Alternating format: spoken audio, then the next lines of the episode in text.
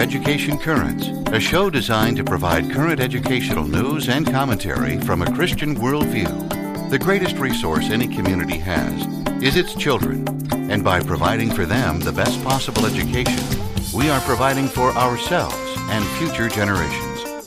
Join us as we explore the latest social and political issues surrounding education. Here are your hosts, Dr. Rose Gamblin. Welcome, welcome. I'm here with Dennis Worden, and he is the author of The Rancher's Gift, a modern day parable of living a life on purpose. And I'm going to go through your bio. Right. Sorry, Dennis, you'll just have to bear with me. So, during his 24 years in commercial Christian radio, Dennis served as general manager of three major market stations. I mean, this could be a little intimidating to me, you know. KKIM Albuquerque, KCFO Tulsa, and KKLA Los Angeles before becoming vice president of national programming for Salem Communications. Dennis is one of the only two individuals to have been named twice Broadcast Station Manager of the Year by the National Religious Broadcasters. In 1996, Dennis joined the John Maxwell and the INJOY Group as Director of Marketing, and then was asked to become the International Director of Partners in Prayer, fulfilling a lifetime goal of John Maxwell to raise up over 1 million prayer partners for pastors. In January 2001, Dennis was named president of the Duncan Group, the most respected sales training company in the mortgage banking industry. In 2004, the Duncan Group purchased INJOY and Maximum Impact from John C. Maxwell. As one of the three owners of the Maximum Impact Group, and, and the three were INJOY, Maximum Impact, the Duncan Group, Dennis sold his interest in April of 2006 to launch Worden Associates and the Ignite Advisory Group. Awesome. Is there Thank anything you. I left out? Happily married for 48 years. Now that is a big achievement. and 10 grandkids. now that that is a bigger. that's that's Yes. the exciting. That's Yes. the that's the cherry on the cake. It really is. I have ten grandchildren Ah. too. They are all perfect. I'm sure, just as Yeah, yours are. Absolutely. And I'm a perfect. I, I would, if I could have been a grandparent first, I would have been a much better parent. I would have So true. had it figured out. So, what prompted you in your spare time to write this book, The Rancher's Gift, a modern day parable of living a life on purpose? You know, that is a great question, and I appreciate you leading with that one because it, it was probably the highest compliment that my son in laws have ever paid me. Having worked for years in Christian broadcasting, having worked for New York Times best-selling authors, my son in laws came to me and said, Dennis, you've lived before us a life of living a life on purpose. And um, why don't you write a book to help not only your grandkids, but other adults and children to learn what it means to live a life on purpose. So really, it was my son-in-law's kind of you know spurring me on and uh, saying, you know, Dennis, why don't you do this? That that's a that is a great testament. I think any in-laws that would say that would really have seen a life lived on purpose. So why did you choose the the rancher metaphor? You know, I could have chosen any. You could have. I, but um, having grown up in northern Minnesota, born in Wisconsin, grew up in northern Minnesota, a long way from a ranch. However, my first radio station that I worked at was in Billings, Montana. Wow, and uh, fell in country. love with the big sky country. And uh, so the big sky is a lot of what we talk about in the book. It all takes place in on a ranch in western Montana. From Montana, Gail and I moved our family to Albuquerque, New Mexico. From Albuquerque to Oklahoma, so we spent about the first 20 years of our life, you know, living in cowboy country, and um, so and I and I loved it. I absolutely loved it, and uh, thought, you know, if there was any persona that really fit me, you know, I always say, you know, so I'm a I'm a Louis L'Amour reader, and uh, and I always say, you know, Lord, if you could just, you know, in in eternity, if I could just spend time, just let my let my kingdom that I get to have a little, you know, be a ranch or maybe someplace in Montana, you know, or something. So I just I love it, and it really fit perfect with the story that uh, that we wove in writing the Rancher's Gift. Now, have you have your uh, son-in-laws had a chance to read the book? They've um, they've been along the uh, route with me all the way um, as we've written chapter by chapter. I've uh, gotten not only good feedback from my son-in-laws, but more importantly, my daughters. Mm. We have three daughters, so I have three son-in-laws. You know, so you can live it in front of your your son-in-laws, but your daughters know you yes. even better, and your wife even knows you better. That's right. So, um, so yeah, it's been a it's been a family affair. What do you suppose keeps people from living life on purpose? You know, I think one of the big things is that number one, taking the time to really discover it, and there's a fear of what that might mean, and then the whole aspect of being quiet and asking God, because most of us have our own plans, right? You know, I'm going to go to school. I'm going to be I'm going to be a fireman. I'm going to be a doctor. I'm going to this is, you know, instead of just stopping and saying, "Lord, what do you do? What do you want to do with my life? How do you want me to live for you? How do you want me to serve you? And uh, how can I live my life on purpose so that I hear, "Well done, thou good and faithful servant." And how can I bring glory to you through my life? Now your character is your main character is Ryan. Right and at first he's not too happy. No. Maybe you can. Um, you don't have. I mean, I like to leave little cliffhangers. Yeah, I want people to read the book, but maybe you can describe why he's unhappy. Well, Ryan, after college, he went to Wharton School of Business, the most prestigious, you know, business school in the country.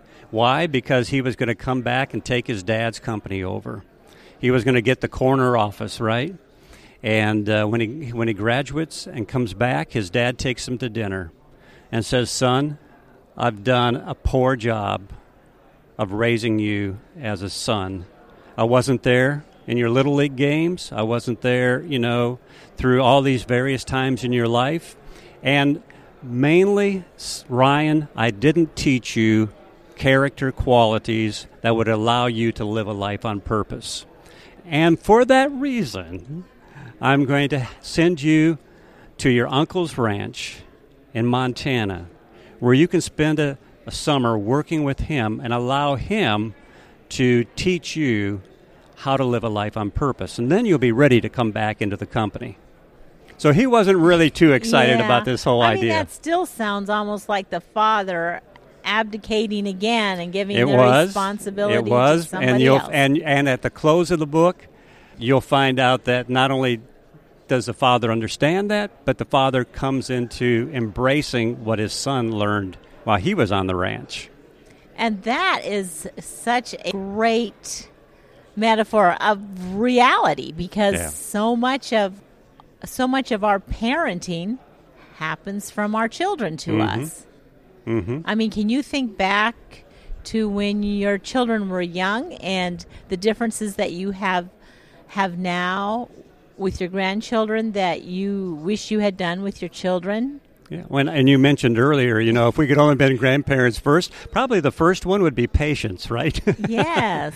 so, but yeah, there are but there are other things as we mature in our walk with Christ and we begin to understand uh, His Word. You know, well, we I mean, continue just to grow. Like you said, uh, you said God's purpose. You, a parent will often have their purpose, Yeah. and they they start trying to mold that child at a very young age for their purpose, not recognizing that God has a separate, unique purpose, and they really need to pray Mm-hmm. that their purpose can be one with God's purpose for that child. Yeah. Yeah, it's it's a very tricky thing. It is. But if God gives you a child, He's giving you a, a real gift and a real responsibility. For life. Uh, my mom's last words to me before she passed away, she said, "Rose, I'm so proud of you." And I said, "Oh, mom, you were such a good mom." And she goes, "You know," I said, "Mom, you're you were such a good parent." And she goes, No, I wasn't. Rose, you were the good parent. Mm, And that, you know, because the last words Yeah. you tend Yeah, to mull those- over yeah. them, you know. And I'm going, how was I the parent? But then in reflecting, I'm going, well, even my children have really taught me lessons about. God that. I wouldn't have otherwise. Absolutely. Okay, back on tap. Well, we're going to take a break here and then we'll come back. We're talking with Dennis Worden on his book, The Rancher's Gift. And this is just a great parable to help us live life on purpose. We'll be right back. Over 1.5 million Americans are diagnosed with cancer every year. What these people need most is hope for their journey. The body of Christ can provide real hope. Our journey of hope is an amazing opportunity for believers to stand in the gap of one of the greatest needs in our nation. There are open doors for the goodness, the grace, and the gospel of Jesus Christ to work in the lives of millions of Americans. Sybil was diagnosed with stage 4 pancreatic cancer. Despite great challenges, she and her husband placed their hope in God. Cancer patients have to work against unbelievable odds for the possibility of survival. And at the end of that is predicated upon the ability to be hopeful and to believe in a higher power, something that extends beyond you. And in this particular case, we're talking about the faith and the hope in the Lord Jesus Christ. Sybil and her husband are not alone on their journey. Their church family has come alongside to support them every step of the way. It's part of being part of the body of Christ, where when one part suffers, we all suffer. And I want to tell you, we've learned to love more and care more because of the difficulty you guys have had. And since seeing you guys, I have a whole new outlook and I have a whole lot of new advice for anyone with cancer in our church. They need someone to stand with them and to hold their hand, to wipe the sweat from their forehead, to dry the tears from their eyes, and say that tomorrow potentially can be a better day. When you have people that support you and lift you up, like here, your family in the body of Christ, it helps you get through that. It helps you to fight that battle. And I, I don't know how people get through it without it. Our journey of hope is the ministry of love, hope, and encouragement. We provide pastors and ministry leaders with the tools, training, and support to create effective cancer care ministries in their churches and communities. You have an opportunity to minister to the world in a way that maybe you've never done so, that will allow your ministry to expand its reach and its growth in your local communities. The first step in launching a cancer care ministry is to attend a cancer care leadership training held throughout the year. During this two day workshop, you will receive the training and the resources needed to start a cancer care ministry in your church. Using our biblically based cancer care ministry curriculum, you will be able to equip and empower members of your congregation to meet the spiritual and practical needs of those dealing with cancer. Once training is complete, your team of cancer care ministers will bring hope to those who are hurting. Greater love has no man than this, than one lay down his life for his friends. You'll know you're his disciples because of your love for one another. And I think that's what signifies the body of Christ and what the church ought to be. Visit ourjourneyofhope.com to learn more about starting a cancer care ministry in your church.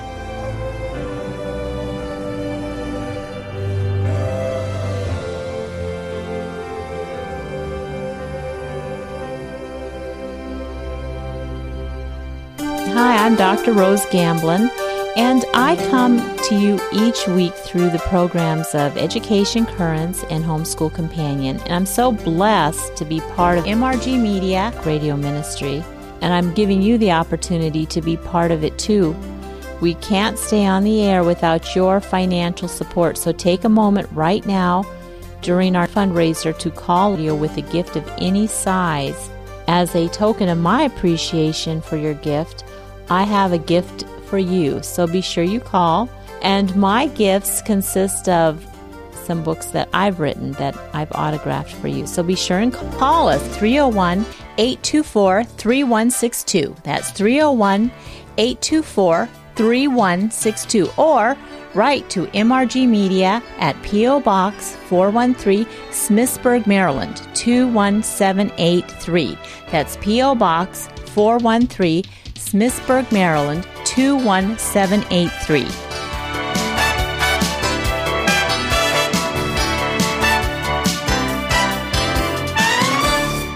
Welcome back. I'm here with Dennis Worden, and we've been talking about his book, The Rancher's Gift Living Life on Purpose. And that is a great thing for anybody to do.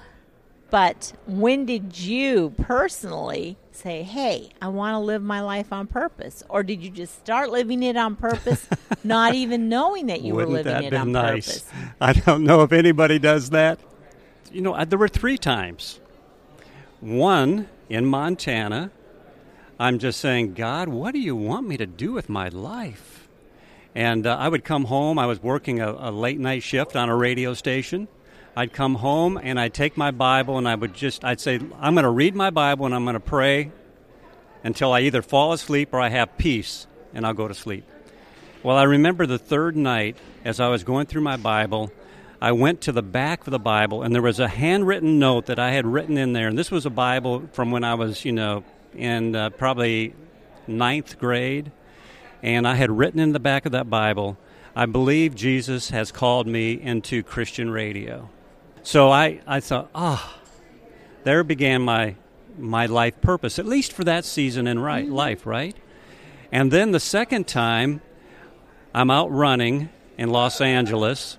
I'm crossing over Highway 5 and I'm just praying, Lord, what do you want me to do with my life? You know, I've, you know, I've, I've experienced these various opportun- uh, you know, successes in man's eyes and various things. And as I crossed the bridge, he said, Dennis, I've called you to come alongside men and women after God's own heart to help them fulfill their calling. And uh, so that's what I, you know, that's what I've done and continue to do. Whether it's working in Christian broadcasting, whether it's working with John Maxwell or other um, thought leaders, I call them, you know, in in and and coming alongside of them and not being the guy on the platform, right? And, and so there is that. And then the third one and the most important one was about 19 years ago. I really was able to distinctly, you know, put it into basically nine words. And the, and the, for the last 19 years, this has been my purpose in life, and that's to lead others into a growing relationship in Jesus Christ. Those nine words, and um, and as we look at the rancher's gift and living life on purpose, ultimately, at the as we go through the book, we have several characters that show up. One is Parson Wesley. My dad was a pastor. His name was Warren Wesley Worden. So um, I have I've got my dad in there, Parson Wesley. Parson Wesley teaches us some principles, but you always, you know, in a Western, or you know, you always have to have a little romance. That's right. you got to have a little romance. So Kayla comes into the scene, kind of steals Ryan's heart, but Kayla, in all the living life on purpose, is the one that introduces Ryan to the most important area in his life, and that is where are you at spiritually and where are you going to spend eternity? Because you can do all of these things and, uh, and live life on, you know, purpose, financial, health, family, there's all. But if you don't ultimately come into that relationship with Christ, you know, it's all for, it's all for naught. Yes. And, uh, and ultimately, to live a life on purpose for me is to bring honor and glory to God. And uh, so, anyway, got a little romance there, and Kayla is the one that uh, does that. But there's a little twist in the book that um, we won't talk about. right, we but, won't uh, talk about. Okay. So Kayla does teach some lessons to Ryan. Yes. Beyond that, And this book is going to come out May 2018. it comes out in May in time for Father's Day, graduation. We got it uh, kind of coming right there at Mother's Mm-hmm. Day, and, and then into Father's Day. It's a gift book. It's um, it's beautiful. I mean, if you've seen the cover and the interior, it's four color all the way through. It's a gift book. And then, Rose, what we've done um, that I think is very s- unique and special is that at the back of the book, we've spent several pages on helping the reader. Now that we've talked about how to live a life on purpose and we've identified the areas, we take them step by step how to write basically a life plan, how to write, you know, uh, what it would look like to finish well. And uh, so that's in that's a part of what's in the book as well. So it's a it's a it's a beautiful book. It's a gift book. It's a great story. We call it a parable because it it, we, it takes you know sub, it takes truths. It takes like a hammer, or a nail, or a piece of wood, which you know you look Mm-hmm. at, but there's more to it than it's like Jesus telling a parable. There's more to it than what you think. So so we you know we take that hammer, we take that nail, we take that wood, we take what what does it mean to be the richest man in Yes. Gatlin? Oh well, Yes. you'll discover it's not. It's kind of it's not what you know you would expect. The reader would expect. Now, did you understand the power of story when you took this on, or ha- had you had any training in story? Well, having spent uh, you know a number of years with, with John Maxwell, who is an incredible gifted speaker and storyteller, certainly learned a lot from John. Uh, but um, I've been most influenced. You know, if we go through the the New Testament, certainly the parables and the stories, you know, they lock in. But then I think about the books that I've read that have been uh, have been parables or something, and I remember that story and the truth that it, and it just somehow locks into my mind. So that was my desire was let's make this book not a textbook, not a just how-to book. On let's make it a story that you know in, draws the listener in or the reader in. You can tell I've been in radio for a while. draws the reader in, and then there's those ahas that occur as they read through the rancher's gift. So, do you have other parables in the back of your mind? You know what we do. We're already working on the follow up to it because what Ryan does is he discovers what it means to have and live a life on purpose. Book two is fulfilling his life purpose. And uh, we're very excited about it because it's going to impact not only the readers, but it's going to it's going to wake us up to how can we use our life to impact those around us. It's not finding our life purpose is not for us. It's, it's, it's of course for our relationship with Christ and to serve Him, but it's for others. Uh, So that's that's the truth that will come out in, in the second book. So, did the did the writing of the book change you in any way? Patience. it's uh, they always say you know, and I you know only being the the dad of three daughters and the granddad of ten grandkids. I don't know anything about giving birth, but they always say giving birth to a book is painful. it's been, it's let's say it's been, but it's been a rich experience, and I've and I've loved every moment of it, and mainly because Rose, mainly because of what I want the outcome of the book, the impact that I want to have on my grandkids when they read the book, homeschoolers when they read the book, college graduates when they read the good, uh, you know, women when they read the book, not only finding their own life purpose, but what does that mean for their son or their daughter, or for men as they read the book, and they're in their 40s, 50s, 60s, and they're still struggling, you know. Yeah. Well, you know, why, am I? here? Why am I here? Why am I doing this job? I don't even like it, you know. And helping them discover, you know, they can find real purpose in life. What a great way to end the show. Well, because we all need to live our lives on purpose. Amen. Amen. Well, I have one last thing to say, and that is God bless.